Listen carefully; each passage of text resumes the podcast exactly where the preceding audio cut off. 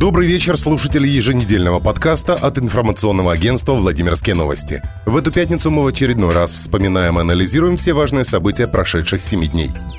Во Владимире в прошлую субботу отметили День города массовыми культурными мероприятиями. Однако главу региона не позвали на торжества. Губернатор встретил этот праздник вместе с офицерами двадцать седьмой ракетной армии, а в воскресенье поехал на День города в Ковров. В понедельник по области прошли линейки в честь Дня знаний. Владимир Сипягин второго сентября открыл в Собинске недавно построенную новую школу.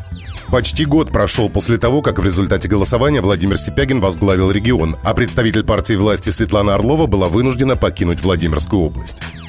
Разобраться с результатами губернаторских выборов прошлого года попытался американский режиссер Мигель Фрэнсис Сантьяго. Он снял тридцатипятиминутный документальный фильм. Для этого пообщался с владимирскими аналитиками, политологами и представителями муниципалитетов. восьмого сентября в единый день голосования во Владимирской области завершается пятьдесят избирательных кампаний по выборам в органы местного самоуправления. Пройдут выборы глав Мурома и Собинки, а также депутатов представительных органов в сорока восьми муниципальных образованиях. Всего замещается четыреста семьдесят мандатов.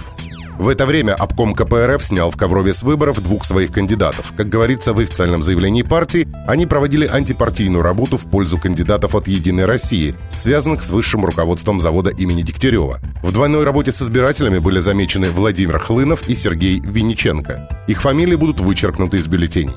Сообщается, что оба кандидата от ка пэ эр эф занимались саботажем предвыборной кампании и в значительной степени дезорганизовали агитационную и партийную работу.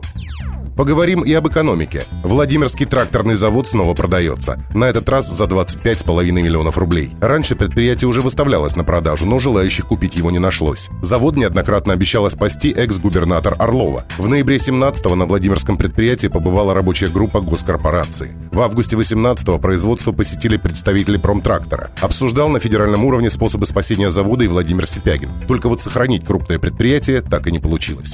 В ответ на ограничения по использованию изображений объектов Владимиро-Суздальского музея-заповедника сувенирщики сделали специальный оберег. Он представляет собой перечеркнутый по диагонали круг с надписью вэ эс эм зэ. Хозяин сувенирной артели Михаил Самойлов заявил, надеясь, что музейщики, увидев такую сильную магию, прекратят нас кошмарить. На этой неделе пациентки отделения о ка бэ забили тревогу, узнав о предстоящей оптимизации. Женщины выразили опасения по поводу того, что важное и уникальное отделение патологии беременности может быть сокращено. В сети появилась специальная петиция, адресованная ряду политиков и главам министерств. Как рассказали в Белом доме, в августе коллегия Минздрава выявила серьезные недостатки в работе акушерского корпуса, потому и было принято решение провести оптимизацию. Журналистов заверили, что число коек, предназначенных для госпитализации беременных, сохранится в прежнем объеме. Акушерский корпус, куда поступают будущие мамы из всех районов, имеет сто шестьдесят мест.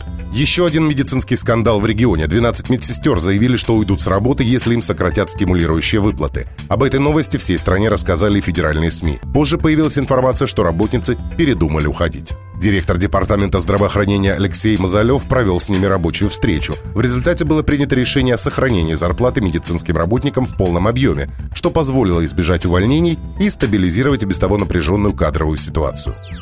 В поселке Мелехово Ковровского района насмерть сбили двоих детей. По предварительной информации, двадцатидвухлетний водитель автомобиля бэ эм вэ, житель Коврова, совершил наезд на двоих пешеходов, мальчика и девочку две тысячи шестого года рождения. В результате дэ тэ пэ дети получили тяжелые травмы. Мальчик погиб на месте происшествия, а девочка скончалась в карете скорой помощи. В ходе доследственной проверки было установлено, что водитель автомобиля двигался с нарушением скоростного режима. В Следственном комитете на него завели уголовное дело. На этом наш подкаст завершен. Берегите себя. Оставайтесь на страницах Владимир Ньюс точка ру.